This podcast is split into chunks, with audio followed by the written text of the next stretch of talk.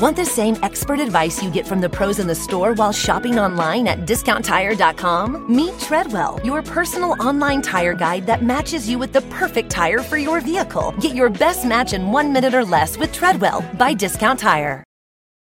Luxury is meant to be livable. Discover the new leather collection at Ashley with premium quality leather sofas, recliners, and more, all built to last. No matter how many spills, scuffs, or pet related mishaps come its way, the leather collection at Ashley is made with the durability you need for the whole family. Shop the new leather collection at Ashley and find chairs starting at $499.99 and sofas at $599.99.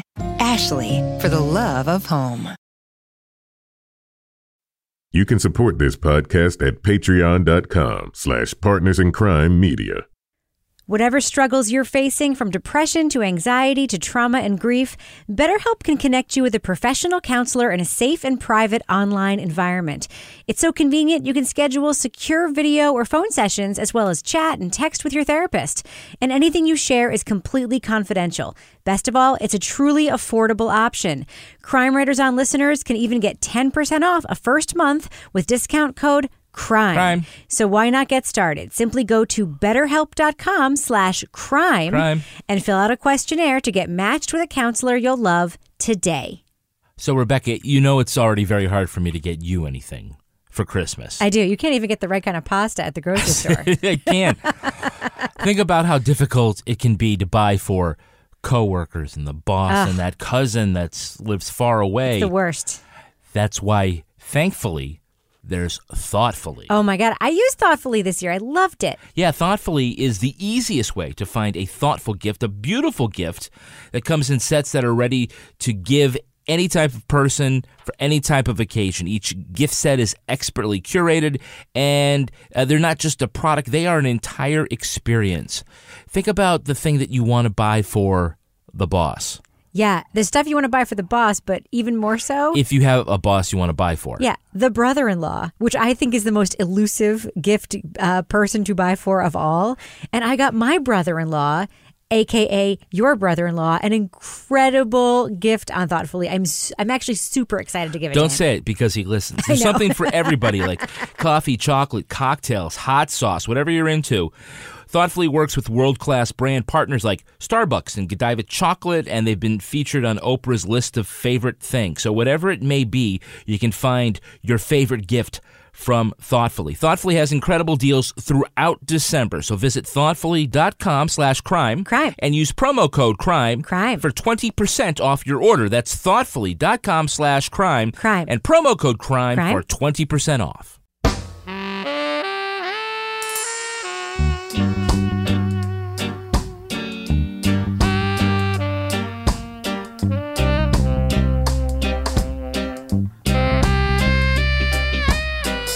I'm Rebecca Lavoie, and this is Crime Writers On, the podcast about true crime, pop culture.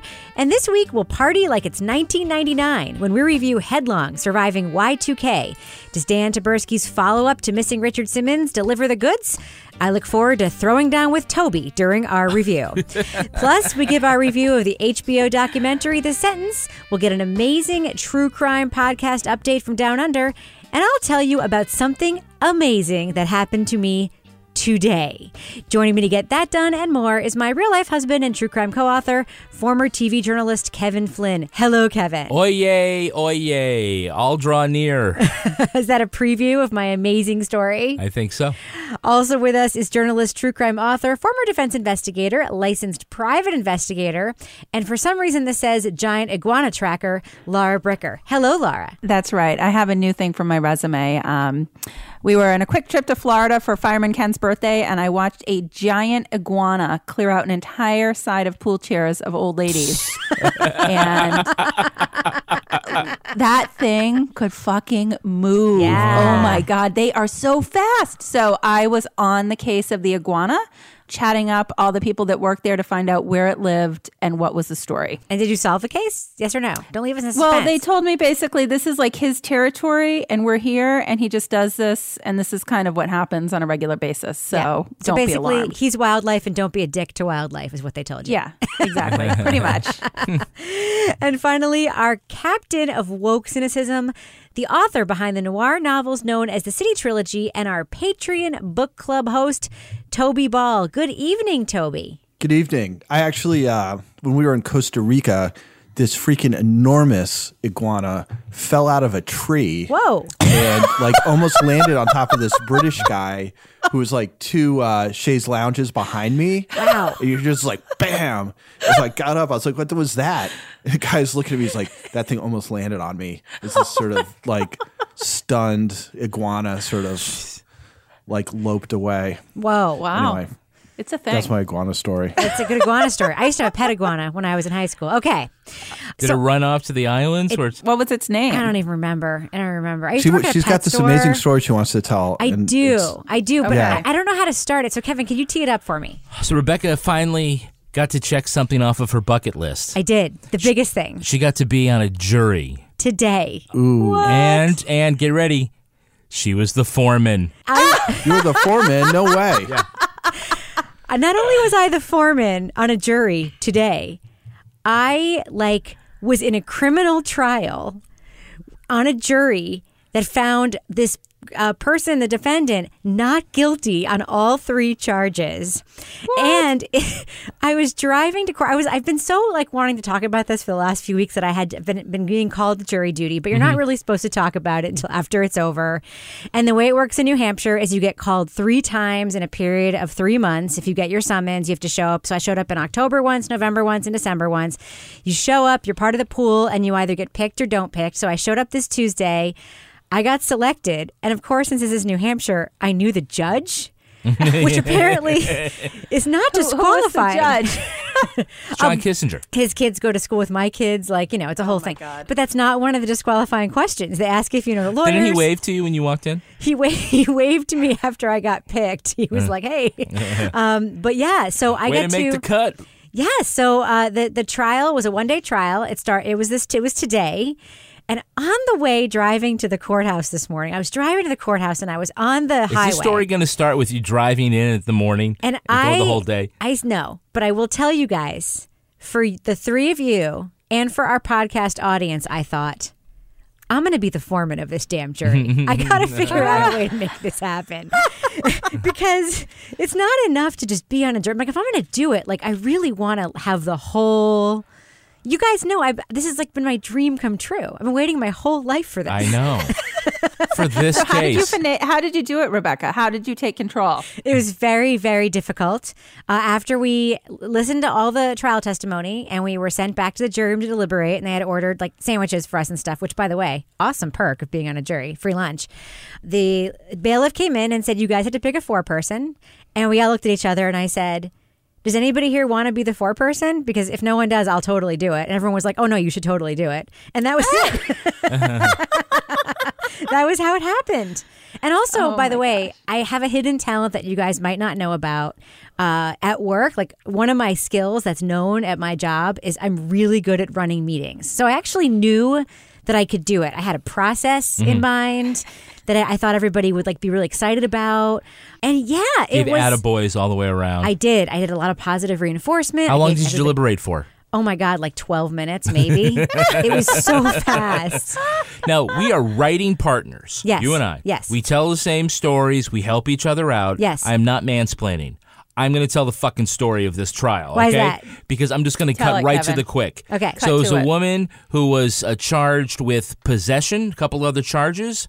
They bring out the evidence and they pull out a baggie with one little pill in it. Mm-hmm. And it's like, and what did you think? Kidding me? Yeah, Yeah. yeah. it's weird. It was very strange. I mean, I have to tell you. It By the was, way, she also told the cop, you know, when you go through the bag, am I gonna your purse? Am I gonna find anything? And she said, well, just my weed.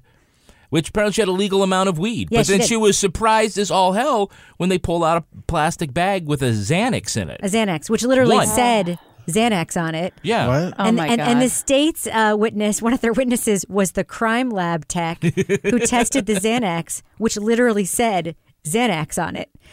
and, and and the defense attorney was like, We're stipulating like we know that that Xanax pill was in there. We're not saying it wasn't. Wasn't Xanax, like yeah. we're just saying like she doesn't. It wasn't hers, or she doesn't know where it came from. And there was a whole chain Hey, of custody thing. It That's was weird. three hours overtime for all of those motherfuckers. Listen, it was so great. It was the whole experience was so great. So And and wait, how wait, long it the- takes to get something through the crime lab? I mean, like seriously, to get Months. something tested, it's like a year year like wait time sometimes, which is Months. yeah, Yes. ridiculous. Well, yeah. I- I'll tell you, the thing that gave me so much hope, and I actually said this to the jurors, you know, we were kind of done deliberating, but we were still eating our sandwiches.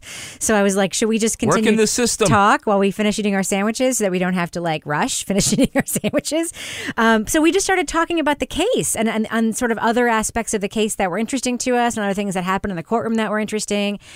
And the thing that I said to this these 11 other people, which I really meant, is that with all of the stuff that we read about and we talk about on the show and that we hear about, here in this case we had a defendant who clearly was didn't have money. Uh, she comes from a very difficult set of circumstances. She admitted on the stand that she suffers from mental illness. Her, you know, the the witnesses that are part of her family and her friends, they were all in similar situations. You can tell these people have a lot of contact with police. None of these people in this jury room took that into account. All they wanted to talk about was the fact that the state did not make a good case. They did not prove their case beyond a reasonable doubt. The evidence was thin. They didn't understand why it was being brought to trial. And that despite the credibility of the cop, who, by the way, did not dispute any of the defense's case, he was like completely in line, was very strange.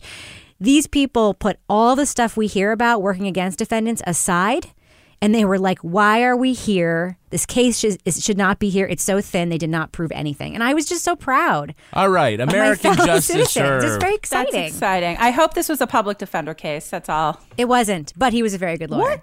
Okay. Private lawyer. Why? Well, who knows? Maybe he was working as a public. oh, they, they probably had a. Okay. We don't Carry know. on. Yeah, we don't know. Yeah.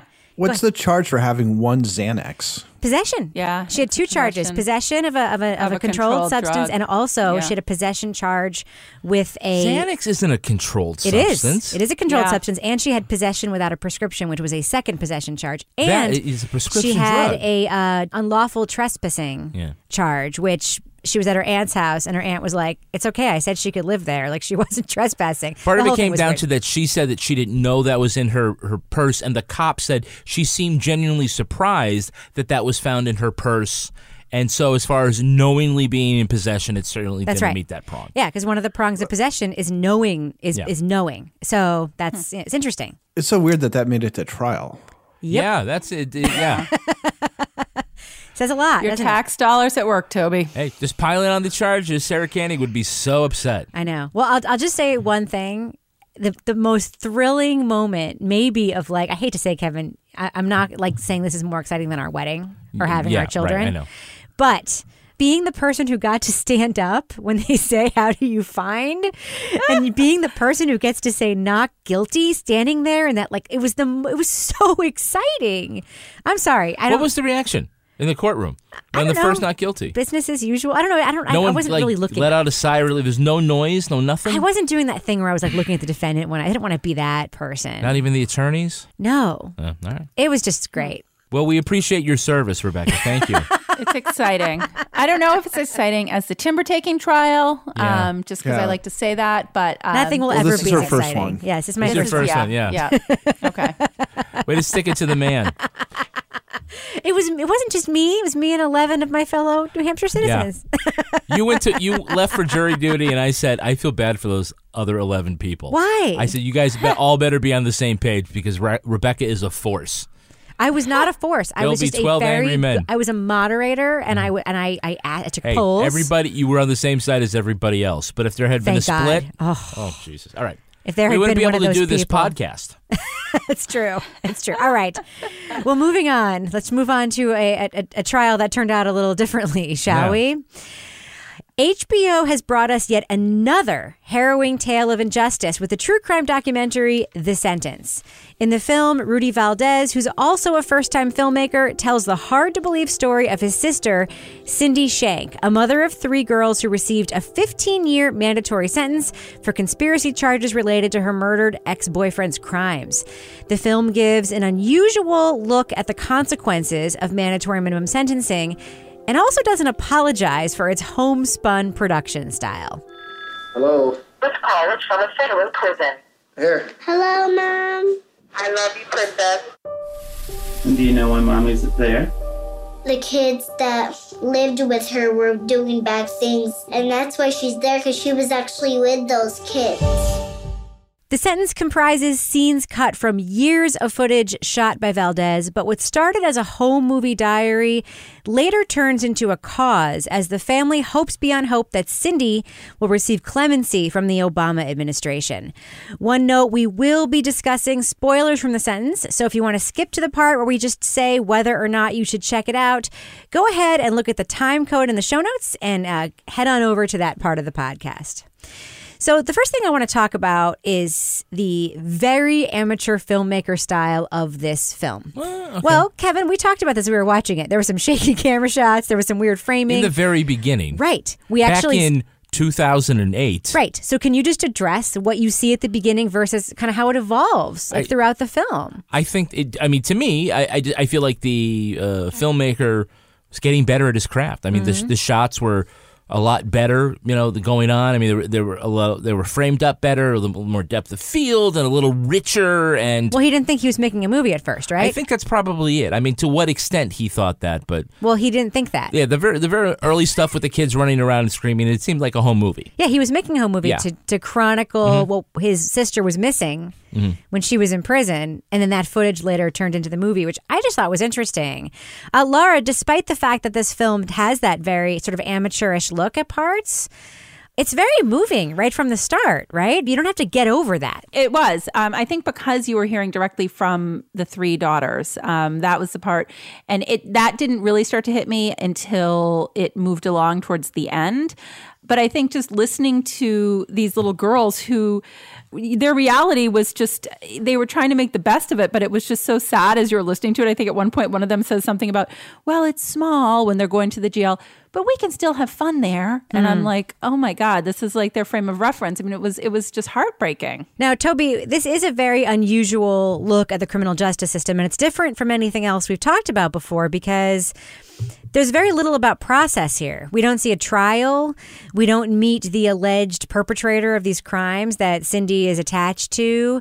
We don't see cops. We don't see lawyers. It really just is a look at the home lives and the effects of this very long sentence on this family. What are your thoughts about that? Do you miss any of those procedural aspects when you're watching this film? You know, I didn't miss any of the procedural aspects. There were a few things, like there were some questions I had that it would have been nice to just like have like a 10 second like explanation about like why after all those years they decided to go after her and you know put her in prison when you know the actual events that occurred were like what like six or seven years prior and she thought that they weren't going to charge her with anything but for the most part you know i don't think that was like a real concern it, the real concern was what are kind of the impacts on her like larger family, uh, like both her her husband and kids, and also her parents and and her siblings. What what's the impact when somebody goes away for eight years? How do the people who are left behind deal with it? We are we are kind of given a character study of the people left behind. We hear a lot of Cindy on the phone, speakerphone, as she's mm-hmm. talking to her kids, mm-hmm. and her wonderful husband. Mm-hmm. And then we also follow along as their marriage falls apart when she's in prison because she's been at that their point point for years and she wants him to move on and he wants to move on. Yet we don't actually see any of those outside factors. We still stick with this nuclear family. And kevin i thought that was a really interesting way to tell this story. Like they didn't go on all of these Making a Murderer style tangents with and then we meet the husband's new girlfriend or and then this mm-hmm. it really does just stick with these core characters very much through Rudy's lens because he has access to these people. What did you think of that as, as a choice? And we only get like experts, quote unquote experts, like Innocence Project type people, like once or twice throughout the film, but it really sticks very up close with his family. Yeah, it is, and they are obviously the emotional center of the whole piece. I saw one of the uh, promo uh, uh, posters, like movie posters for it, and it was a picture of the mom and the three kids. And the way they framed it, it's the mom's head, Cindy's head is cut off, and it's the three kids. And the the slug line was, "She did the crime, they did the time."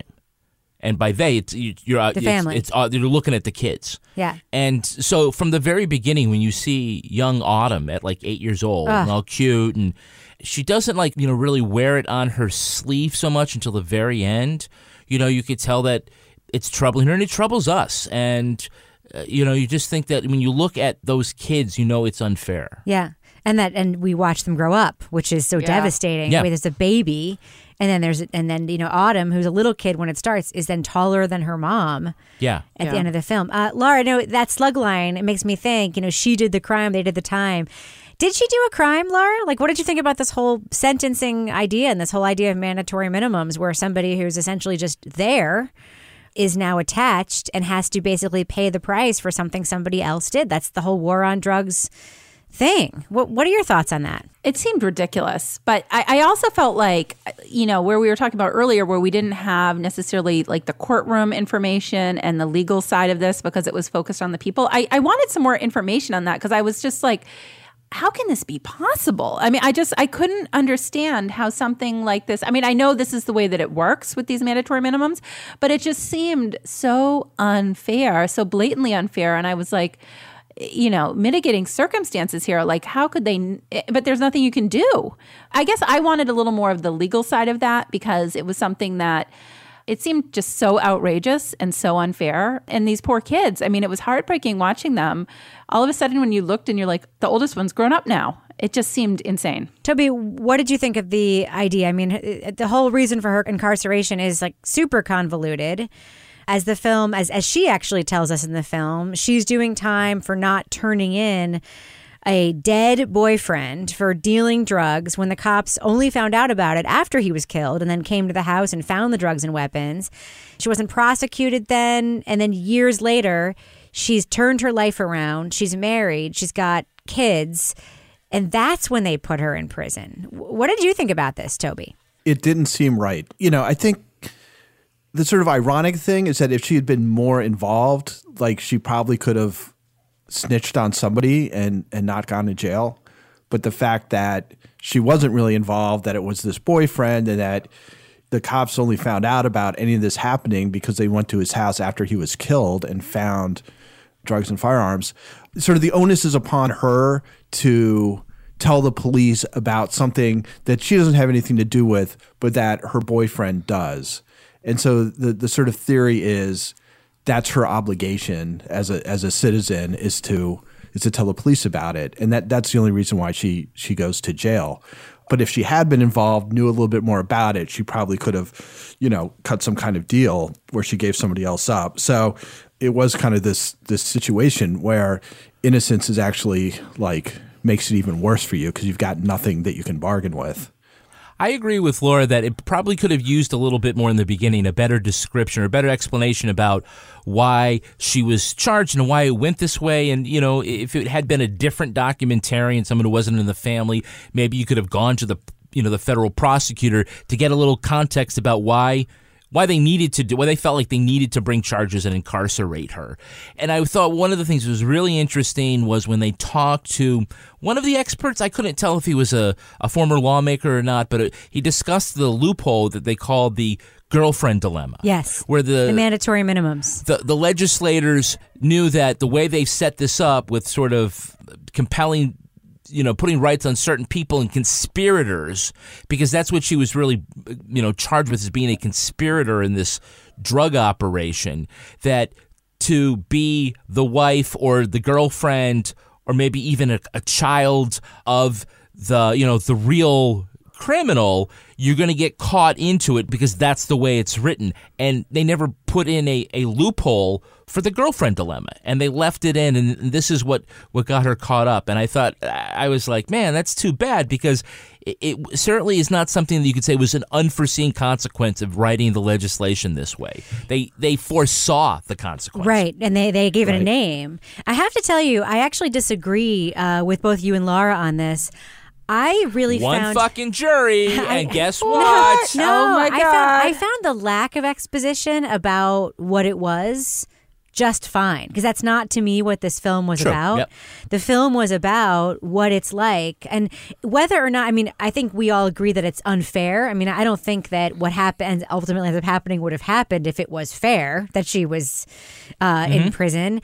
I think we all agree it was unnecessary. I think the film addresses that, but it's really about sort of the absence of a family member when they're incarcerated. I mean, that's kind of really what it's about. And the fact that it's unfair obviously adds a layer here and makes the family more sympathetic because they really are victims of this thing that they had no control over, they had nothing to do with. And her absence is a character in the film. Yep. I mean, and, and to me, it's like that's really the whole point is you see this dad who is like such a hero dad. I mean, in so many respects. I mean, I, and I, I sort of like hear myself saying that and cringe a little bit because he really is just doing what like all dads should do all the time, which is helping out, like like doing what he's supposed to be doing. But like he also has this um, very at ease way of just dealing with the chaos. You see him continuing a relationship with her parents. I'm so thankful to you, Adam. That's been a blessing to me that I've never had to worry about those girls. I knew that they were safe, loved, and taken care of, and that's because of you, Adam. I've had a peace here, and I want to say thank you from the bottom of my heart. And you're my family, and I love you. And thank you. I appreciate that. Cindy. Cindy. You can say that again. He said, I love my, I love my. We love, we love Adam. Never stop. We've never stopped loving him for a moment. Yeah, he took care of them. He's taking care of them right now. Our son. Rebecca, by the way, if you went to jail for some sort of drug possession Yes. thing, right, and your sister decided to do a documentary, Yes. and then we got divorced, and she came over and said, "I'd like to continue interviewing you for this documentary," I would tell her to go fuck off. so he, he, that's a, he's a he's a good guy, Yeah. and he's a lot of Yeah. people say they're like, no, but you really, you know, yes, it was a crappy situation. Yeah, you did what I think what you were supposed to do, but a lot of people wouldn't have done what they're supposed to do. You know the the access that he has, and I think the one thing where it really comes through is there's this very sort of poignant conversation they have. She's worried about how she's only going to see her family once a year because she's moving further away Right. in her prison. Yep. And it's this just awful conversation where he's like, "Well, if you feel that way, you know, maybe you should try and get." And she's like, "You- "What? If I feel that way, you don't? It doesn't bother you that you're only going to see me once a year?" That's the one time when you really get to experience like the stress really working on the two of them. Mm-hmm. And I thought that was it was a difficult couple of minutes of film to watch because it, it just laid very bare you know how their relationship is really sort of floundering under that kind of pressure Yeah, I, d- I did look it up, and it's funny because I, you know, I think that this is the kind of thing where you have that kind of access. You always worry, like, how do people feel now about you know having this be out in the world? And if you look it up, like Cindy and her ex husband and her kids are doing the press together. They're like going to the film premieres together. Like they're still friends, and they're still really trying to work this out. And it's really. I don't know. It's just, it's really moving. I mean, I think that they see this as a greater cause now, thanks to the work her brother did. And I mean, Laura, I mean, the one thing that we get in this, you know, talking about things that we don't have a lot of in the things that we talk about. Well, first, there's no villain. Toby pointed that out in a note to me. There's no Doug Evans in this. There's no like singular. Just the system. The system Yeah. is the villain. Mm-hmm.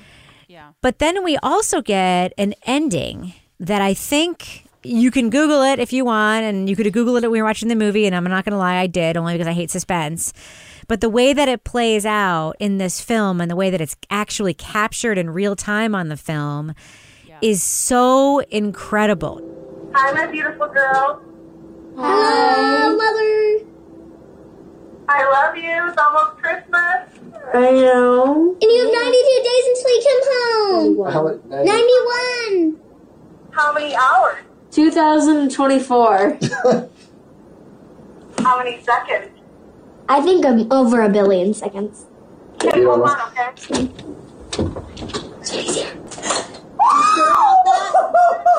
Are you sure about that?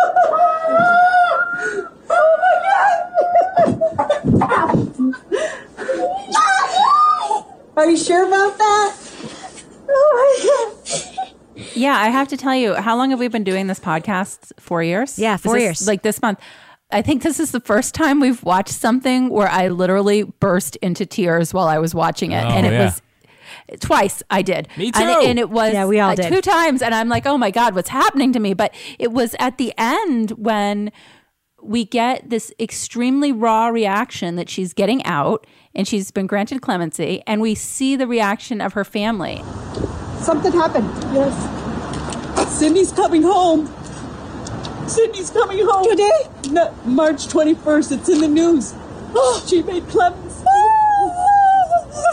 Oh, Jesus. Jesus, so But when then she gets out early and I'm like, oh my God, like it's a Christmas miracle. And she's home for the holidays and she's like walking around Walmart shopping or wherever they were in her, you know, forest green prison issue jumpsuit, like sweatsuit. I'm like, oh my gosh. And but then when she comes in and the children see her when she had called, it was set up so perfectly. It was just, oh my God. Those poor little kids. I mean, they weren't even little anymore. It was such a satisfying ending and it was so emotional to watch. And I was like, God, what's happened to me? I'm a total sap. But I, I think you don't even have to be a total sap because it was just so real to watch I that play out. completely agree with you. And to me, the thing, the moment that made me burst into tears was seeing the little girl uh, hug her mom and seeing that she was taller than her. Like, I'm gonna Yeah. cry right now thinking about it again. It was Mm. unbelievably moving, and I think I think you know you know this is why Kevin I was um, asking you the question about sort of the amateurishness of the film, which I actually think adds a great deal to this project. I think if it had been slick. I maybe wouldn't have had the same reactions, but there's the moment Rudy actually goes to pick up his sister from prison and he's holding the camera to capture her coming out and hugging her. And he puts it down and he just like puts the camera because he can't. He can't like film and, mm-hmm. and he, it's more important to him to hold her Right. than it is to film. And you get that shot that he had set up the camera in the back seat of the car and that's the only shot you get. And like the producer part of me is like wow you really fucked that one up Rudy. You should have brought another person with you to, to film this. But on the other hand it's like that shows where the priority is not just like for him like the film is secondary to the mission and that's really rare Yeah, it, it didn't make it feel like a production. It did make it feel intimate, like not a, and not like a home movie, but that like this is you're you're part of the of this f- small family. Yeah. and you you feel that, and not the okay, let's do this again, but the light's wrong here, so. you know. can you walk down that pathway again Yeah, I'm thinking about that last scene when she comes home. I'm kind of like, they should have turned on a couple more lights in that living room. But, you know, is what it is. You know, Oh, you know what though? I, I'm not gonna lie. If I got out of, I don't. You don't need to get out of prison to walk into a Walmart and realize it's way too overwhelming and there's way too much stuff to buy. yeah, Anything. yeah, absolutely. you know, if you if if folks haven't seen this yet and they want to watch it on HBO, they're probably going to watch it on HBO on demand. And uh, if you do that, you'll see there is a little um, supplemental piece at the end after the credits where they uh, they do a sort of a catch up and an interview. And Nelly, Melly, Rudy, uh, I don't know why she calls him Melly and his name's Rudy. Anyways, they never explain the nickname. Rudy and Cindy are doing things um, like going on uh, tours and and talking about this issue of clemency and, Mandatory and minimums. mandatory minimums in different places and it was it's only like two three minutes it's really good one thing stuck with me. They they had showed one where he was on a panel with about five other people and one of them was a police officer in uniform like a chief or something like that and it was most it was just rudy talking but they cut to that guy for one second and he said prisons ought to be a place for people who we uh, are afraid of not for people who we are mad at Yeah. And I feel like that's I said that actually gets to it quite a bit. There's a lot of people that were just mad at them because they committed these nonviolent crimes, and we feel like we need to to be come down really hard on them. Well, I think we should probably do that thing we do and let our audience know should they check out the sentence on HBO if they haven't yet. Thumbs up or thumbs down review, Lara Bricker. I'm going to start with you. What do you think? Is this worth watching? It is. Um, you know, it's 90 minutes. Um, it's definitely another window into the criminal justice system and issues with the system. And it's got a very emotional, raw side to it, especially in the second half. So I would say thumbs up. What about you, Toby? What do you think? Yeah, you know, this isn't usually the kind of thing that I'm into, but I think particularly, you know, I can't believe we've been doing this for four years, but over the course of that time, and we've we've like taken in so many different angles on the justice system and and from different uh, points of view and stuff. And I think this is this is sort of unique for us in terms of looking at the impacts on the family. Yeah, it's it's just really well done. It doesn't overdo things in a way that I think would have been tempting. Yeah, I, I give it a thumbs up, definitely. Yeah, I do too. I, I love the rawness of it. This is one of those things that uh, I think had the benefit of probably a great editor, whoever Rudy worked with in putting this together. They did a really great job taking footage that in a different context would be difficult to watch or understand or listen to for a long period of time, weaving it together very effectively, telling a very powerful story. And the weakest things about the production of this end up really being its strengths in terms of its emotional impact. I really love this documentary. I give it a big thumbs up and I recommend our listeners check it out. What about you, Kevin? I'm also a thumbs up. Uh, I swore at the person in the office who recommended this to me. I was like, Fuck you for making me watch this thing. You made me cry. it's uh, it's got a lot of heart and it's got a good message and, and like and not overly complicated message. You know, it isn't super weighty in the wonkish way, but it is very emotionally heavy and ultimately very uplifting. I give it a thumbs up. And if you do happen to bring somebody home from prison, don't embarrass them by making them walk around Walmart Hmm. in their prison outfit.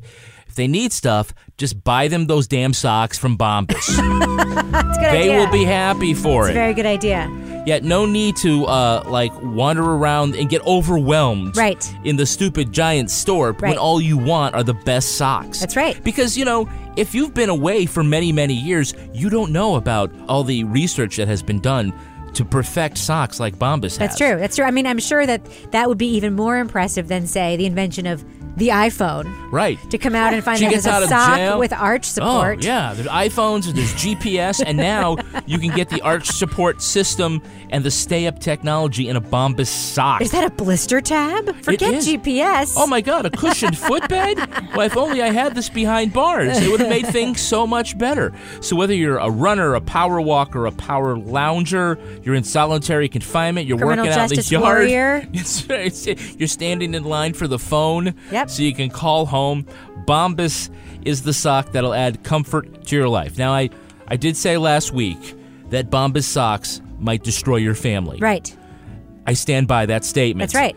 You will fight. You will say those are my Bombas socks." They're continuously destroying our It family. just yes. So just go out and get Bombas. Get multiple pairs of Bombas socks for everybody in your family, and then have a pair on reserve in case a relative is granted clemency. That's going to be our place to go. going to be our up close documentary on HBO someday. Is how Bombas socks destroyed our family. Bombas. It'd be like uh, a Captain Kirk yelling about Khan. Bombas! Go to bombas.com slash crime and use the code crime, for 20% off your first order. That's B O M B A S dot com slash crime. Crime. Code crime, and you'll get 20% off your first order. What else you got, Kevin? What do you think it was like going home that first night out of jail and then getting into a bed? Depends on if they had Brooklinen Sheets. Brooklinen Sheets. You All right. guys. Brooklinen Sheets works directly with manufacturers and customers, and so they are able to offer five star hotel quality sheets that are affordable and easy to order. And the holiday season is a great time for a bedding upgrade for you or a loved one. Hands up. Yes, Rebecca, what? I have my hand up because I want to tell you I was cruising around the Brooklinen website today. you were, okay. And the oh. way they have their stuff bundled makes it like so gift worthy whether it's the sheet sets or the towel sets like they don't just sell like i mean of course you can just buy one towel if you want to but they sell like a set two bath sheets, two bath towels, Mhm. two washcloths, and a bath mat. Like exactly what a person would want as a gift. These like super luxurious towels. Like Brooklinen knows how to put together a gift. They know how to put together something that I want for myself, like the towels. But they also know how to put together something that I would be so happy to send to somebody else. Yeah, and they're super fast shipping. Make sure that you can get your holiday gifts there on time. Uh, but hey, Christmas is coming, and people have wet faces for towels. And Hanukkah is here. Hanukkah is here. They also have pillows, Kevin. They have pillows? Yes. And yes. Shut the front door. I actually went and looked because I was staying in this lovely hotel bed last weekend and I was like, this is so comfortable. But I noticed the pillows were really nice. And I'm like, I really wish Brooklinen had pillows.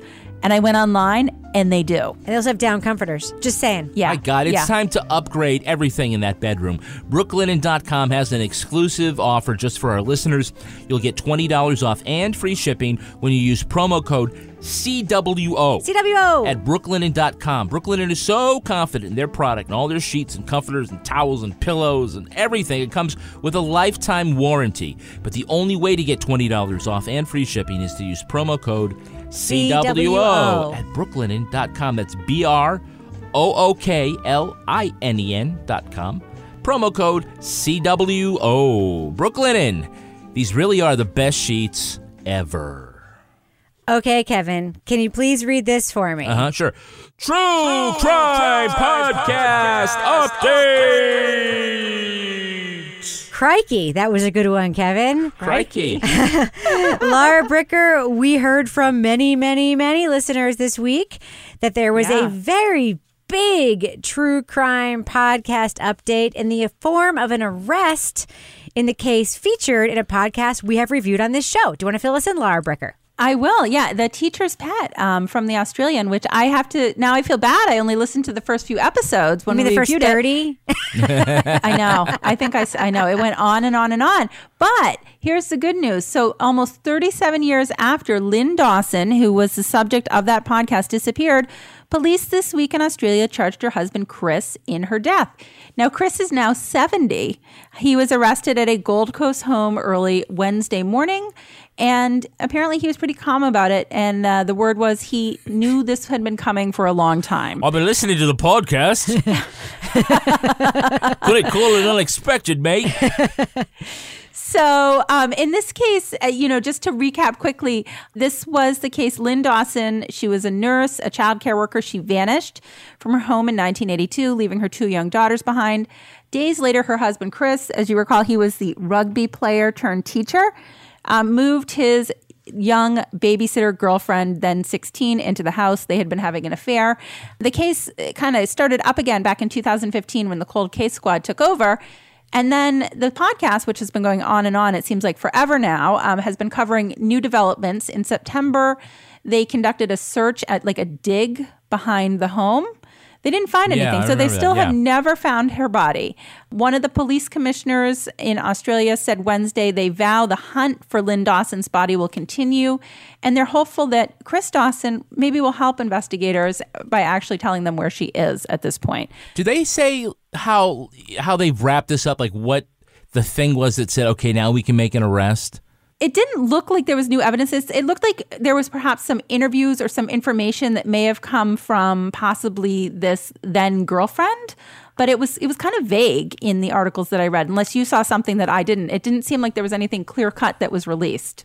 Yeah, no, maybe we'll have to wait till that Yeah. progresses a little more. And we'll see how the podcast fits into that narrative. Well, this update spurred a very interesting question from one of our listeners on our uh, Crime Writers on Facebook discussion group.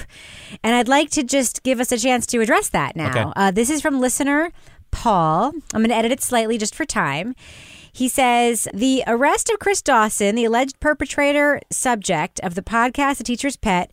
Good on you, Paul, for saying alleged. Because the one thing I've noticed about Australian podcasts is they don't have the same kind of like How you gonna li- liable stuff that we have. Anyway, uh, the alleged sub perpetrator subject of the podcast, The Teacher's Pet, has compelled me to air a question I've been thinking about ever since the Crime Writers on reviewed it. As I recall, they all, except maybe Laura, I'm not sure if it was Laura or Toby, um, gave a thumbs down to the podcast. So my question is. I guess we gave that because of its production value Mhm. and the way the Yeah. story was being told. So my question is, at what point does the value of the story outweigh the way the story is told? Does it ever? Had everyone followed the review's recommendation, he says, and not listened to Teacher's Pet, the groundswell of interest and support here in Australia would not have occurred, and further investigation, which led to this arrest, would not have happened. Well, Paul, I'm sorry that we almost let a culprit get away. The four of us. Uh, then he, he just finishes. Am I being overly sensitive as a laid back Aussie? He points out, by the way, this is no up and vanished. This is genuine podcast power leading to a potential solved murder. Yada yada. So, uh, Kevin, what is your reaction to that question? I mean, I, I don't know. I should we be sorry that we gave it a thumbs down? You know, you take the thought, you know, all the way, then you're saying, well, then everyone should listen to all the podcasts because one of them might be the thing that pushes the case to a resolution. I don't think that's the audience's job. So I think that the podcast is made for our entertainment, not to be an extrajudicial investigation. So, yeah, I mean, if it was, well, I was going to say, if it was a crappy podcast, it was kind of a crappy podcast. But if nobody Right listened now, it's to the it, number one podcast in the world. well, so. all of a sudden people are like, what the hell did I miss? That's what happened Up and Vanish. People are like, what the hell did I miss? And they all come swing, swinging back. Yeah, you know, it's, it's, I don't know. you can be a good reporter and you can seek out good information and you can ask good questions and you can also not be good at transferring those skills to the podcast format. Hmm. So, you know, this podcast definitely shed light on the case. They were asking questions, they were out there. That doesn't mean that listening to it, like Kevin said, from like an entertainment value, which is how we listen to podcasts, that this was like something that I wanted to listen to. I really didn't. It just wasn't put together in a way, the storytelling wasn't put together in a way that was compelling. But that I don't think, you know, should take away from the fact that they were doing good reporting and they were being persistent and they were shedding light on the case, which is, is kind of a separate issue. Toby, thoughts? I guess a couple of things. One is I think we we reviewed it pretty early on, and I think if I'm remembering right, or at least maybe this was just my impression, was that it just seemed like it was taking a while to get to what it was actually going to be. Mm-hmm. I think I'm right that it actually it was before this this arrest. If it wasn't number one, it was really high, like at least a couple months ago, because people said, "Are you thinking about taking a look at it again?" Yeah. So I, I think it was a combination of looking at it kind of early. It got off to kind of a slow start. You know, I, I think part of his question is, you know, how do you weigh the fact that this was like sort of a legitimate, real investigative journalism podcast? It wasn't like BS. So that even if we're kind of complaining about production values or, or storytelling or whatever, doesn't it deserve a different rating or whatever than something that's just completely ridiculous? I think that's a legitimate question. I, I guess at the time, like five episodes in or whatever, it wasn't entirely clear to me that this was going to turn out to be something that was groundbreaking. But did you want to keep listening after what we listened to? That's that's the No, question. it was oh. I mind think I- I think I was the- Oh. I, think, I you was were the the, only- dissenter. Yeah, I think you were, Toby. because I think when I when I was listening to it, it was like, oh, this looks like they're starting to move towards something that's more interesting. Like I think the last one was, was sort of left with this teaser about, you know, that there may have been like a larger pedophile conspiracy or something. I, I can't remember exactly what. Something like at the high school, all the teacher, all the male teachers were dating girls. It was the culture of the high school. Yeah. Yeah. Yeah. but it had just taken so long to get there. So anyway, I, I'm glad it turned out better, and I'm glad people enjoyed it and all that. So so we didn't like this, but obviously a lot of people did. And I don't think that people continue to listen to this because they thought it was the value of the story. I think for some people this was an entertaining, interesting story that mm-hmm. they wanted to follow. It just wasn't for me. My objection to this idea that that Paul poses and Paul, it's not you. I love you, man. It's just the it's just I just want to point something out is that nobody would ever say wasn't that newspaper article so important even though it was horribly written and full of grammatical errors and made no sense and I couldn't even get through a sentence without having to repeat the sentence four times. But wasn't that article doing something really important?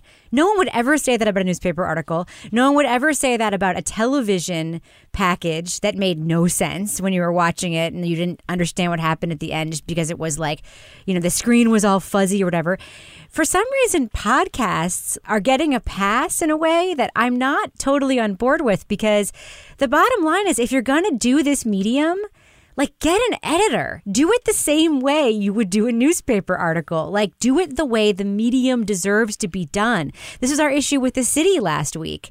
A lot of really great information that, you know, probably made for some very compelling print material as Kevin pointed out, but like it wasn't a print story. It was a podcast and it needs to be edited for that particular medium. So, you know, I understand your point, Paul. I think the reporting is there. And I know that this was also like a companion piece to some print journalism that was done. The same attention needs to go into producing these things as goes into the print story. I'm going to stand by that until I die. So I'm not saying that the podcast wasn't worth it. Obviously, a lot of people liked it anyway and good for them. It just I just I just didn't. And so I would not keep listening to something that was painful to listen to just because I thought it might go somewhere someday. To me that's not a good enough reason. It has to actually be something I want to listen to. That's Kev- why a lot of people listen to this podcast 'Cause they, uh, think it might eventually get better. I might go somewhere. Just hang in there. That's right. well, not this week, folks, but maybe next. All right. Well, it's an interesting conversation, though. And if anyone's interested in joining that conversation, head on over to our Facebook group. Just look for uh, the Crime Writers on Facebook discussion group. Join. We will let you in as long as you don't say something offensive when you answer the three questions to get in. Like if you say, Who's your favorite crime writer? and you say, I don't know who they are, like we're not going to let you in. Come on. Just pick. Pick Yes. one. Pick Kevin, Pick Laura, me. Toby. No one ever picks me. no, that's not true. Laura, you get picked. That's not true. Yeah, yeah. It's a good mix. We all Although- get picked. Yeah. We all get picked, although I get picked All most. right. Let's be real. That's exciting. You are the host. yeah, no, scared. Rebecca. Yeah, People are mostly scared that I'm going to like vote against them, and the next time in their jury in their in their trial. They're, yeah, they're quaking in their boots. All right. Well, moving on to our final review of the evening. Dan Taberski, the creator of one of the most hotly debated podcasts on this podcast, Missing Richard Simmons, is back with Headlong Surviving Y2K.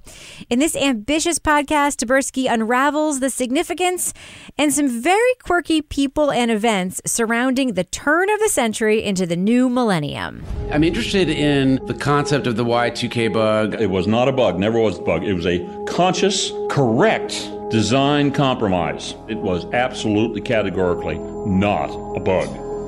So why do they call it a bug? Taberski weaves a whole lot of stories into surviving Y2K, from the infamous Y2K computer panic to some over competitive baby doctors to a Raiders of the Lost crazy family to the rise of Vladimir Putin to Taberski's own coming out tale. And there's even some actual true crime in there too, as we hear about a very strange bank robbery. We're going to be giving major plot points for surviving Y2K during this discussion. So if you want to stay spoiler free and just go to our up or down review of this podcast, check out the time code in the show notes. So I just want to get something out there. I have a new way of approaching these conversations with Toby that I know are going to be contentious. I oh, used to just sort of like wait until the end and sort of let it naturally get there. But I've looked at Toby's notes. And they're terrible on this podcast. and you wrote that down. So if you look at the script right there, it says I did. Toby's terrible thoughts. Um, so Toby, Toby's the only one not laughing. we need to talk about Dan Taberski's writing. I love Okay. it so much. I think Dan Taberski is the very best storyteller slash narrator slash yard spinner in the podcast industry. I love everything about the way he delivers this podcast, and you do not. So let's get it out of the way. Toby, just tell us why you hate it so that we don't have to talk about it anymore. Go. Ding, ding, ding. Round one. I don't like hate it, I guess. And it, this is just a matter of taste. And if I sometime run into him at like a conference or something, I would love to have a beer with him and chat because he seems like he'd be a good guy to hang out with. He's so nice. yeah, I, I'm sure he is. Uh, but I, I don't know. Like, I think his like sort of sense of sort of scripted humor doesn't appeal to me. Like his little clever things that he says, I don't find add very much for me. And so there's that. I also, I mean, I don't want to just like go for like a five minute dumping on on this podcast. Do you want me to talk about this sort of central metaphor? Well, it's funny that you think it's central because I don't. He used it in one episode, and you saw it as a central metaphor. See, I, I think that you well, you spent like ten minutes on it. the Bering or the Bering whatever. Strait land bridge metaphor that Taberski uses in the coming out episode to talk Uh-huh. about making the leap, choosing which side you're going to be on as the millennium approaches. But I like to think, I like to think it happened quicker, in a day, a moment, an event like a movie. A Stone Age posse of people just hanging out on that land bridge, and they feel a rumble. And the geological pressure that's been building for so long erupts into a fissure. And the cave people start screaming and scrambling. And as the fault line grows between their feet, they step to one side or the other. And all of a sudden, they're on different continents, but just feet apart. And now, that choice they've been putting off for years, for centuries, they gotta make it now. What are you, Siberian or Eskimo? Because if you're an Eskimo, you gotta jump. Because that crack in the earth grows by the second, and it's terrifying and awful, but it's also thrilling. This is it. And everyone's screaming louder, and you just can't think about it anymore because if you don't do it right now, you'll never have the chance again. You know, to me, that that's not what this thing has been about at all. Which is that it's more about these people. For in most cases, it's about these people who have these certain aspects of their personality or their world outlook or whatever that as they approach the millennium, it sort of becomes more exaggerated. The preppers begin prepping in earnest, and the really religious people go off in search of the lost ark. And the computer people have these widely divergent ideas about what exactly is going to happen, but it becomes obsessive. And then there's also a couple things that don't seem to have anything to do with the millennium other than that just happens to be when it took place. So anyway, I just thought he spends a lot of time on this metaphor, which I don't think is really doesn't really describe what this whole thing seems to be about to me. You thought that went all the way through the series? I don't think it did either. I think it's just it was just him I setting up his coming out set- story. I, uh, that Yeah. was just kind of a random story and all the random stories that were thrown together. But like- what, what, but what, like, what's the point then? Why do you spend all that time He was on setting that? up his coming out story, which was his like personal story here, and he was just trying to. But then it's even it's even less appropriate to that. Th- That's not what this podcast is about. It's not. It's not. I just want to take. I want to quibble with one Yeah. thing about Toby eating said. hamsters, Kevin. That's Mike, what that was it's a about. great opening. I want to talk That about was the a great hamsters. opening. I want to quibble with one thing Toby said, and I want to have back and forth. I just want to disagree peacefully. Okay, yeah. I do not believe that Dan Taberski's humor is scripted. Yes, there are scripted parts of this podcast, but if you hear him just talking to people, he is naturally so in the moment present and funny in his interactions with people. You hear him interviewing people. Kevin, that style is just so loose. Out the door, go left, don't go away. Go back out that door. Yeah. Go left down the, the thing, and there's a, a, a, a gold Honda Okay. trunk. Okay. It's not going to be like a dead body in there or anything, is there? It's almost like Jon Stewart on The Daily Show. When he talks about being a producer on The Daily Show, it's so recognizable to me, that sort of con- conversational interview style. He writes, I think, for himself better than mm-hmm. anybody else I've heard in this medium. My favorite tiny moment in this podcast, which I've told about a hundred people about, because it's one of the best character establishing sentences I've ever heard, is when he meets the giant computer guy and he says, Dave Eddy is 71 now. He's a big guy, or maybe he just acts big and loud. He's the kind of guy who seems like he'd be hard to kill. Yeah, that, that line is out of nowhere. It means nothing. It sounds natural coming out of his mouth, and I knew exactly what he meant. And that, to me, is the hallmark of a great expositional writer. Now, Kevin, you were just saying you don't think the bridge thing is what the podcast is about. What No. do you think the Oh, podcast is well, about? no, I mean, I think it's this. For those of you who haven't listened to this podcast, I will describe it as this: it's a series of different stories related to the turn of the millennium, right? And it starts with the the conceit about you know this Y2K computer bug and how this is going to change everything. And it looks at a bunch of different stories. And I think that what this podcast does, which Serial couldn't do or didn't do, is take these different stories that are tangentially similar, right? Have some s- connection, and it's probably just you know midnight at at uh, you know at uh, 1999, and weaves them in an interesting way that keeps us interested in them throughout all six episodes. And I, I've heard all the episodes because I I get Stitcher Premium. And if you want Stitcher Premium for free month, just go to stitcherpremium.com slash crime. That's right. That's right. Then you can listen to shows like this in advance. Not to throw in another commercial, but that was one. Serial had all these like really kind of interesting stories, but they would sometimes spend a whole episode on one and then not come back to it. And he has a really good mix of stories about Y2K and tells them all the way through and keeps you interested as it goes all the way along. I think he did that in a way that Serial did not. the podcast makes a promise, and you think it fulfills that promise. Yeah. Yeah, it's just it's it's entertaining. Yeah. it's just entertaining. Even when he's talking about something serious, it was kind of my sense of humor. because when my favorite part of this whole show is the bank robbery that mm-hmm. happens. We, we just have a lot of things that are really funny to me. Like just he describes somebody, describes them in such a way. I'm like, yeah, that's how I would describe it if I was telling the story in this sort of offbeat way to a friend. Like these people who are like, yeah, we uh, we tan the hides with the brains of animals. I'm just like, what? Yes. Or like something else like the Spice Girls is playing. But then there was the, you know, puppies, kittens, Henry, and the apocalypse. Like just, it just cracked me up um, because it was just kind of quirky and offbeat. But we all knew somebody. And that was the thing is we all knew somebody, I'm sure. I didn't. As we were leading up. You didn't? Tell oh my us, God. Laura. Tell us about the crazy Y2K person you knew. I knew all sorts of crazy Y2K people. I mean, I had a relative who was benefiting on the computer side. He lived in like Westport, Connecticut in a very nice house who was benefiting from the computer side. But we had a detective in my town who was like obsessed and he had like a bunker in his basement and he was stockpiling food. And I used to pick on him horribly. And I remember I was telling Ken this story and I was like, I am a horrible person.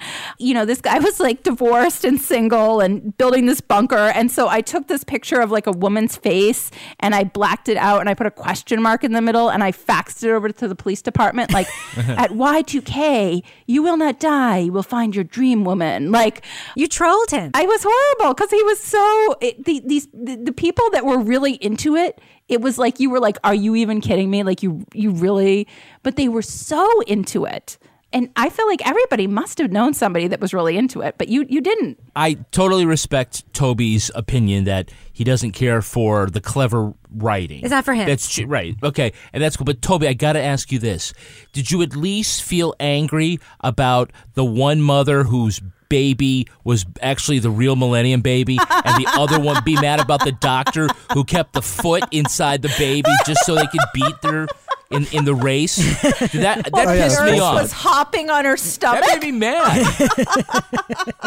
It's just ridiculous. Those people were crazy. Yeah. And he had had the baby in like 1980, It 1990. Hobby. He was ready for 1999. well, I want to ask Toby about something else because I, I mean, I, I, of course, the thing I love about doing this podcast is like, okay, we've established it. It's- Toby doesn't love this podcast. That's cool, but we're still going to talk about it anyway. You gonna uh, ask He him if he the eat cynic. a hamster? Toby, would you eat a hamster if you had to? Oh, No, a hamster hero. My This question, is, the question really is: Have I eaten a hamster? today has he eaten one today.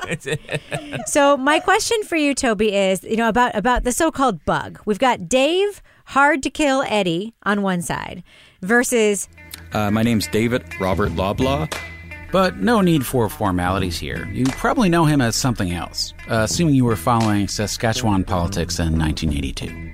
That's when I ran for the mayor of my city here. Yeah. And I, I, I was unsuccessful. He's 22 at the time. So I just ran as my, you know, my middle name is Robert, so I just went as, as Bob Blah Blah.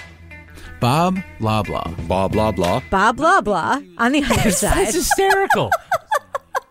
I couldn't every time. blah blah blah. I just, just would just go right through it. Toby, do you think the Y2K bug was a hoax, a money making scam? Or was it a real problem that people actually just solved and that's why we call it a scam? What do, where do you land on that, Toby? It's funny because I, I probably would have answered this differently last week, but I actually was out to dinner with a couple of friends and uh, we ended up talking about it a little bit. One of them had actually been working on it, had, had moved to New Zealand because New Zealand actually had a shortage of programmers. So they were offering like really good wages and deals for Americans to go over there and live for a year. So that's what he did with his family. And another guy who's in the Air Force who oversaw a bunch of software stuff.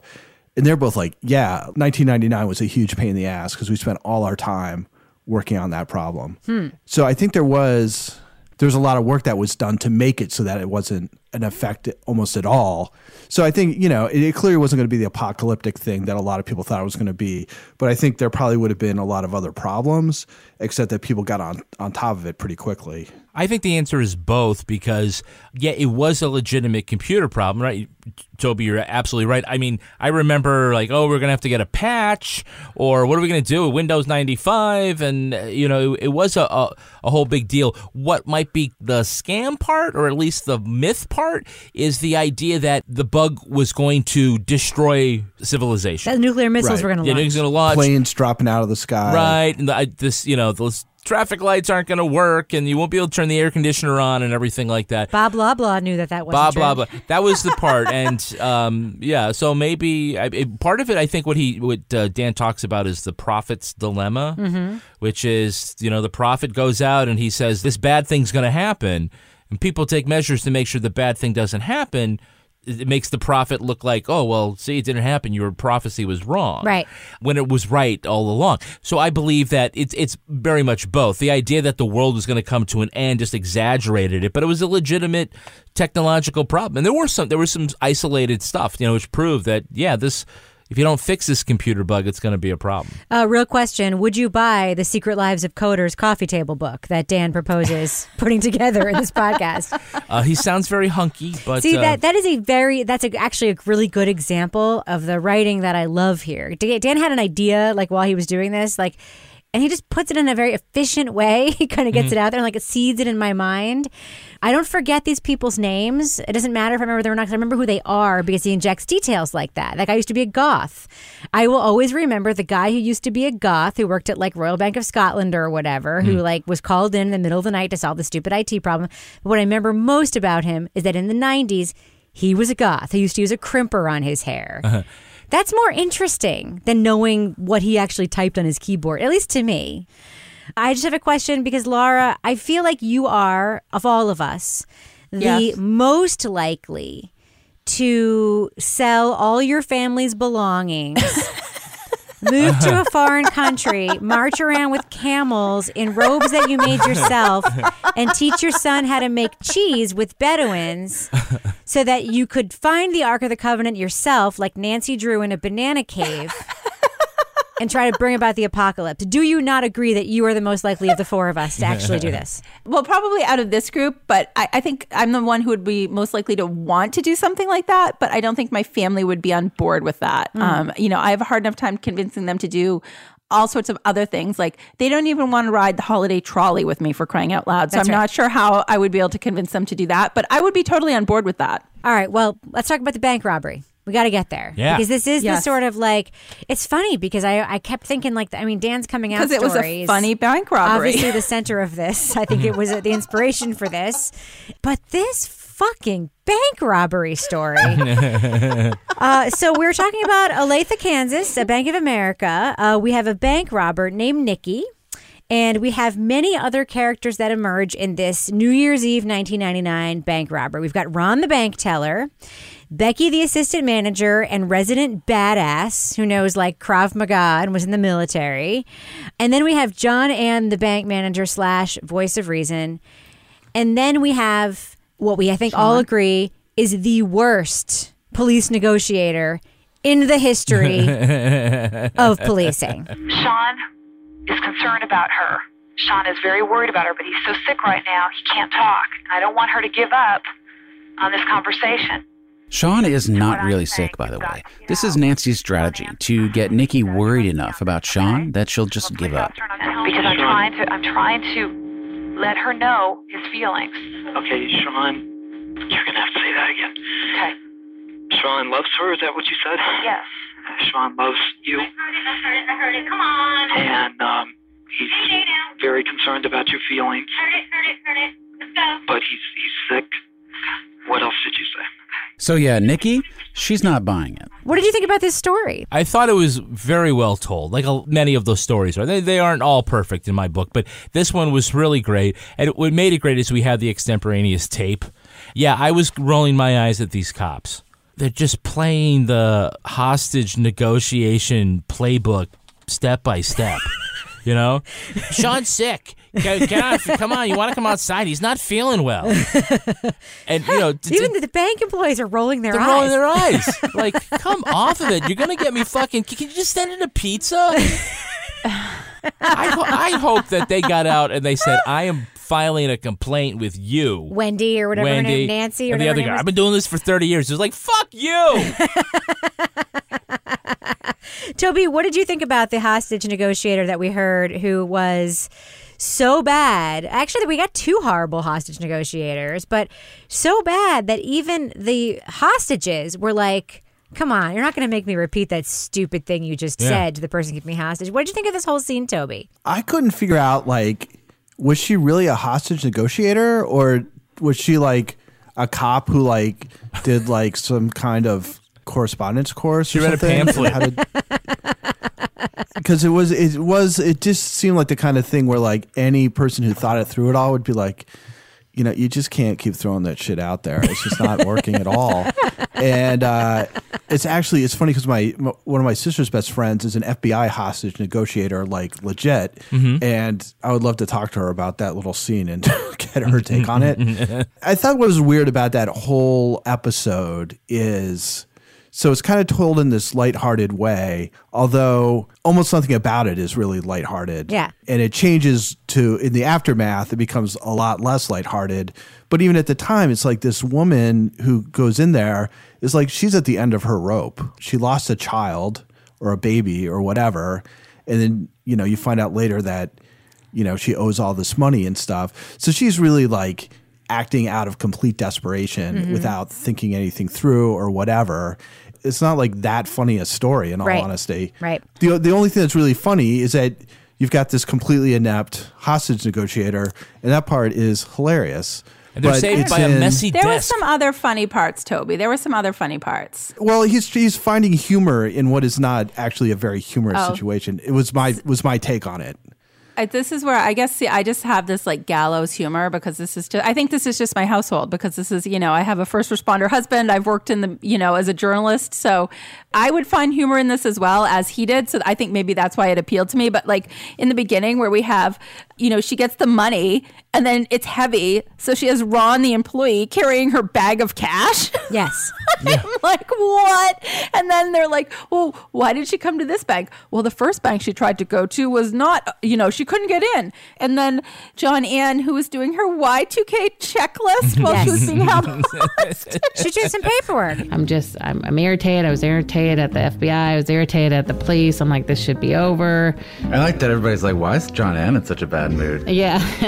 and so I'm like doing my Y2K checklist thinking this night's going to never end. It was like a bad sitcom. It was Yeah. like a bad sitcom playing out. So I know there was serious parts to it, but I, I kind of appreciated the humor because it made the storytelling to me a little more like I was listening to it and I'm like, yeah, I, I would have picked up on that. Best part is Sean waited for her, and then nine years later they got married. I know. What the? F- Listen, yeah. all she wanted to do was talk to Sean. And and then when she put the gun down, So she set the gun down to find a pen. And that's when Ron grabbed the gun. And the bank employee has taken the gun and they're just sort of basically tossing the gun back and forth like a hot potato. By a monkey in the middle. And the whole time, this trained, in quote unquote, police officer is just going like, Ron, John Ann? Ron, John Ann? Is anybody there? What's going on in there? We're doing your job for you. Shut up, Nancy. oh my god. Yeah, it is. Yeah. It's, it's a very strange sort of tableau, and, and to me represents just sort of like what those people were doing on that night and how different it was than what other people were doing on that night. And then it ended up on the ticker in Times Square. That's right. That's right. As Dan was contemplating how he was going to ruin his poor wife's life. It was definitely a, a. I mean, if you think about the fact that we are talking about a podcast that includes the stories we've talked about, plus includes stories about preppers who've buried treasure in Mexico, plus includes a story about a reporter, a lesbian reporter in Russia who is there when Vladimir Putin basically is given control of the country and her life ends up completely changing as a result. Should be a major story, ends up being sort of a backstory to some of these other tales. And it's it's Masha Gessen. I mean, Yes. it's not just like a you know reporter. I mean, she's she's big time. Yeah. There's a lot going on here. And I guess judging by this panel, we either think it works or it doesn't. So why don't we get to that part where we where we say whether we think it works or it doesn't? Lara Bricker, would you tell our listeners that it is worth the journey to listen to Headlong Surviving Y2K with Dan Taberski? Thumbs up or thumbs down for this podcast? I'm gonna start with you, Laura. I'm going big thumbs up because, you know, I love this because I lived through this. And I think, you know, for a certain generation of people, this was like I was at my first job. I remember being in the newsroom, all the stories that were happening. And, you know, and I remember the people that were really thinking this was going to be legit. I love the humor that he puts into it. The stories are interesting. I love all the people that you hear about from the doctor and the nurse who's hopping on the lady's stomach trying to get the baby out um, to the guy, Otis, who's going to live in his bunker with hamsters and eat them. I mean, like, that was worth the price of admission. So I would say thumbs up. All right, Toby Ball, we're ready for your thumbs down for surviving Y2K. Go ahead and give it to us. Look, I'm gonna. I- I'll give it a thumbs up because I think what? it's What's happening? Rebecca, did Well, you I think- oversell it? no. Well, this is the thing: is that it's got a lot of problems. I think, but he's got a lot of good stories as well. And you know, I wish that he had spent. Uh, and there's one episode that I haven't listened to because it's not out yet. But you know, I wish he'd spent some more time on some of those stories. But you know, I'm not going to say thumbs down because it's got a lot of interesting stuff. I just don't think. Ah, God, I like. I don't want to be a jerk. I just don't. I, I just don't think it is as good as it could have been. And I think there are things that didn't need to be done. You know, just little things that are written that I think take away from the overall picture. But for the most part, it's interesting. I mean, you keep listening to. I, I I'll listen to the last episode. So some of the stuff just isn't to my taste in the same way it is to, say, Rebecca and Lars. Yeah, I mean, I, I just think when I listen to your review and I read your notes, which I'm not going to read out loud, it's not for you. And that's okay. I mean, you can say it's interesting, but not to your tasting. That's fair. I, however, am going to go out on a limb and say this is one of my favorite podcasts that I've listened to this year. If I were making my end of the year list now, I would put this in the top three, hands down. I love everything about this podcast. The only criticism I'm going to make of Headlong Surviving Y2K is its clumsy release in the same feed as Missing Richard Simmons. I just sort of don't like the idea that we're just now going to go back in time and say, okay, Missing Richard Simmons was season one of a new thing. You mean like they do with Star Wars? Dan Taberski is so good at this that yes, I understand the, the the idea now that he wants to create a thing where there will be seasons, but I also think that Dan Taberski is so good at this that he could just create a new feed for a new kind of story every single time, and I would follow him anywhere he goes, and I believe that other people would too. So. That's my only criticism is that now Missing Richard Simmons is super hard to find on iTunes. I think this podcast is damn near perfect. I loved every minute of it. Kevin, what about you?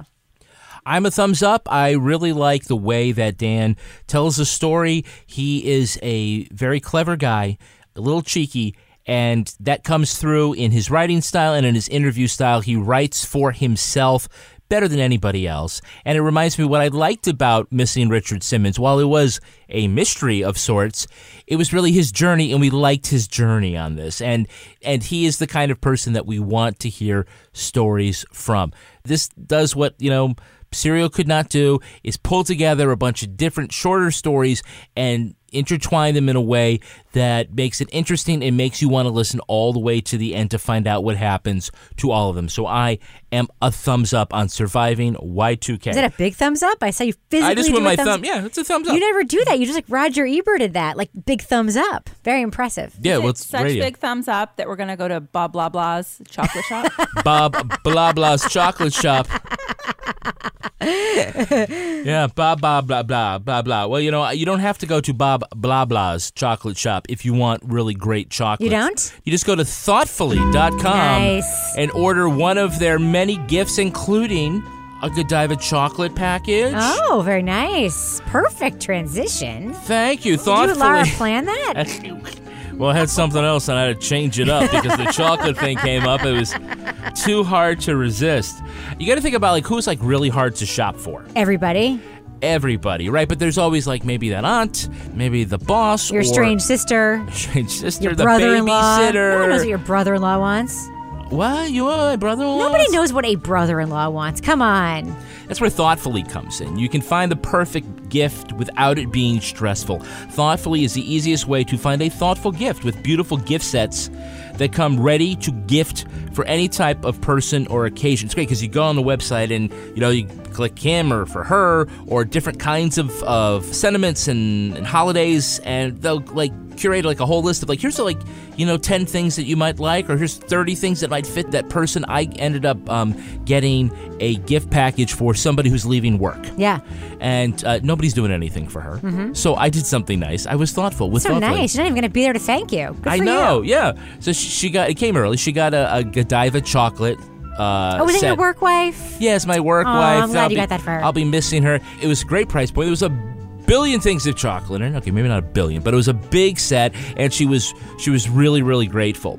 So there is something for everyone. You know, there's things like coffees and cocktails and hot They have a sauces. steak brander, Kevin. That's what I got for my brother-in-law. my Yes. my brother raises beef, and I was like, how perfect! He can have a custom steak brander Yeah. for his beef. It's too big for hamsters. Uh, Thoughtfully's website Yeah. is easy to use, and you can even schedule gifts for future shipping. Thoughtfully has incredible deals for throughout December, so visit thoughtfully.com slash crime Crime. and use promo code crime, for 20% off your order. That's thoughtfully.com slash crime, Crime. and use promo code crime for Crime. 20% off. What else you got, Kevin? Well, if it's going to be a new year and you want to look your best, And who doesn't? feel your best, Yes. You got to get a FabFitFun box. That's what I sent my sister for the holidays. Yeah, the winter box is here, and it's a great holiday gift for your mom, your sister, for yourself. Yes. Uh, FabFitFun is a seasonal subscription box that's delivered four times a year with full size fashion, beauty, home, fitness, and wellness products for just $49.99 a box. Good deal. Always a fantastic value. I opened it up because you got a box, you gave it to your sister. Yeah. I got a box, I gave it to Lily, Mhm. but we opened it up first. You know doesn't have a box right now? This girl doesn't have a box right now. I need one of those. Get one for me. So Lily and I went through it. I took a photograph. I'm going to post it on Twitter of all the great stuff. You'll see there's no like little travel size, safe for TSA kinds of things. No, it's real stuff. It's all it's all great stuff. Laura, I know you got a box too, right? I did get a box and I loved it. And I have to tell you, I got these awesome wireless headphones. And I was at the gym and I saw one of my friends exercising and I went over and I'm like, Did you get those headphones from FabFitFun? And she's like, I did. And we were like, What? And she's like, I love that. And she was going on and on. She had gotten some hair conditioner and it was like the best thing that had ever been in her hair. But it was just like this strange, like, oh my God, I'm like, we're groupies now. We're like FabFitFun groupies. so oh my fun. goodness, that I recognize products out in public. Sign up for FabFitFun today. FabFitFun boxes make amazing gifts for the holidays, and if you use code CRIME, you can get $10 off your first box. So go to fabfitfun.com to sign up and start getting the box for a life well lived. Use promo code CRIME, Crime. to get $10 off your first box. That's over $200 worth of stuff. Should be called Fun Fun Fun. 30 It's for only 39 bucks. go to fabfitfun.com and use our code CRIME to Crime. get $10 off your first box. What else you got, Kevin? Well, Rebecca, the last way that you could get ready for Y2K Yeah. is to start the new year by looking your best, your youngest. Yes. Starts with hair color. Yes, I cannot start a new year without me some Madison Reed. That's right. You know, for decades, women have had just two options. Two terrible options. Like what? Make an expensive hair appointment, wait forever to go, Or do or it in your. buy crappy hair color in the grocery store and then get like stained towels all over your house and have it not come out so great. It's like a crime scene in the It bathroom for so trying to color your hair.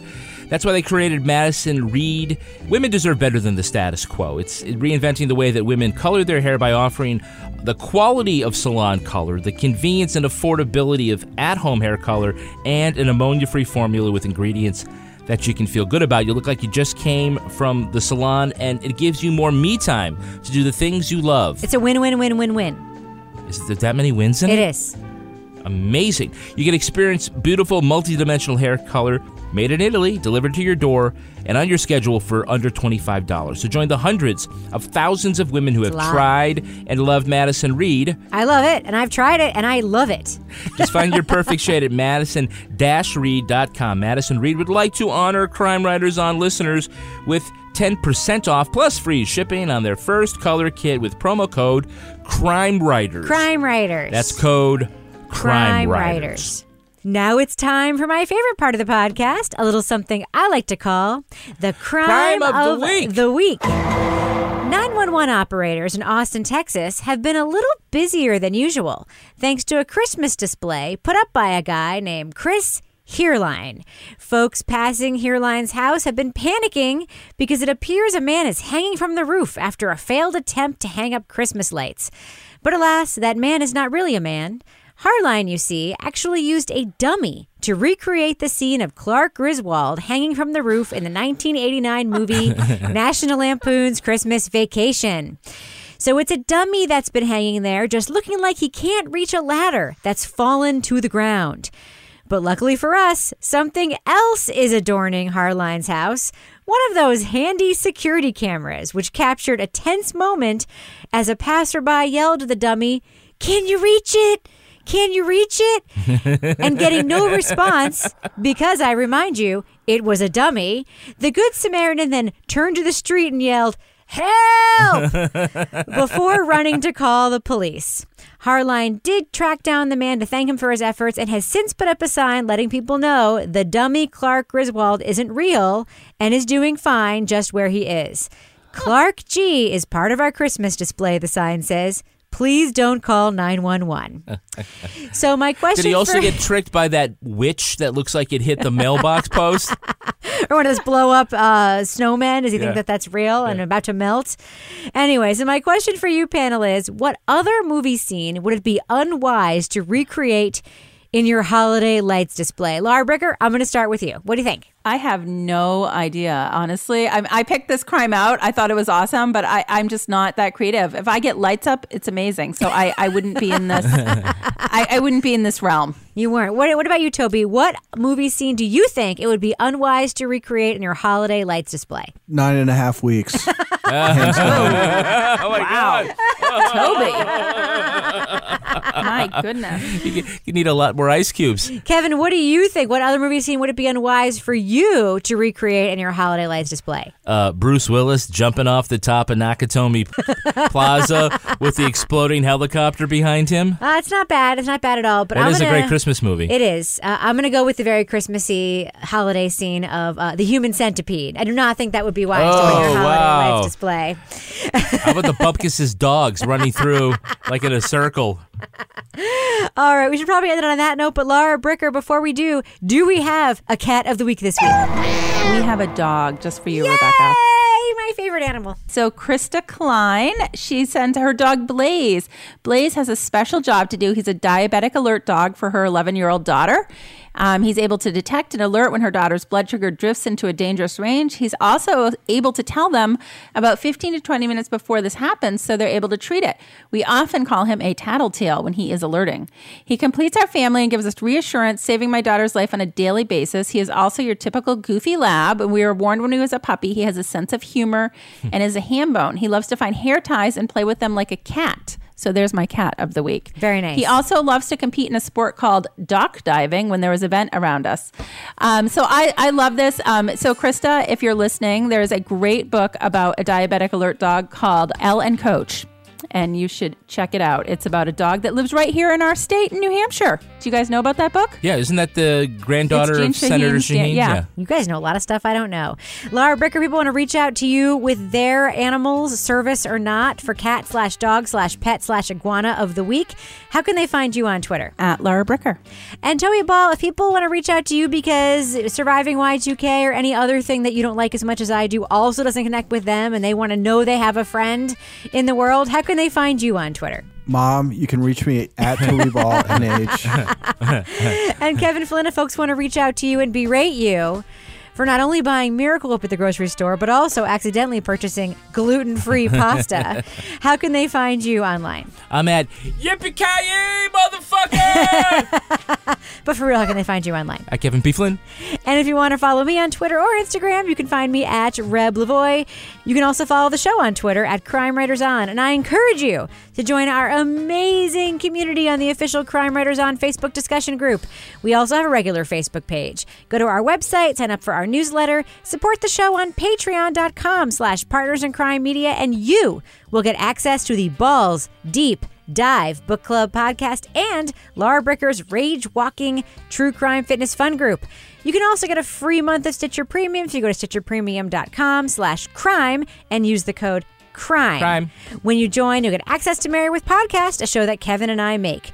Our theme song was performed by the New York Ska Jazz Ensemble and used with their permission. This show was recorded in the Yoga Loft above the Bodega in Bay St. Louis, Mississippi studio, otherwise known as Studio C, the closet in our basement where we have stashed our supply of canned goods and drinking water for the inevitable breakdown of society.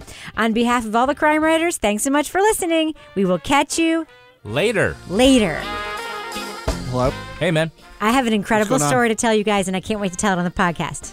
All right. I can't wait to, hear it. Oh no, my I- we're not waiting. We're about to start the podcast. What do you think we're doing? I think we're gonna like Don't you want to take 20 minutes do to a check knitting everybody's circle levels? first. No, but I do want to check everybody's levels real briefly. All right.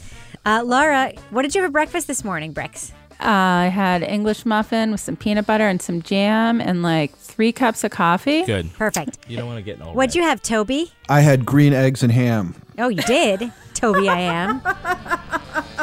That's good. I had them in a car. I had them in a bar. Partners in Crime Media. This holiday season, instead of standing in line for hours, head to Poshmark, the easiest way to buy and sell fashion items. Find all your favorite brands like Nike, Lululemon, and more for up to 70% off, all from the comfort of your own home. Today, you can get $5 off your first purchase when you enter the invite code CRIME5 when you sign up. Download the Poshmark app, sign up, and enter code CRIME5.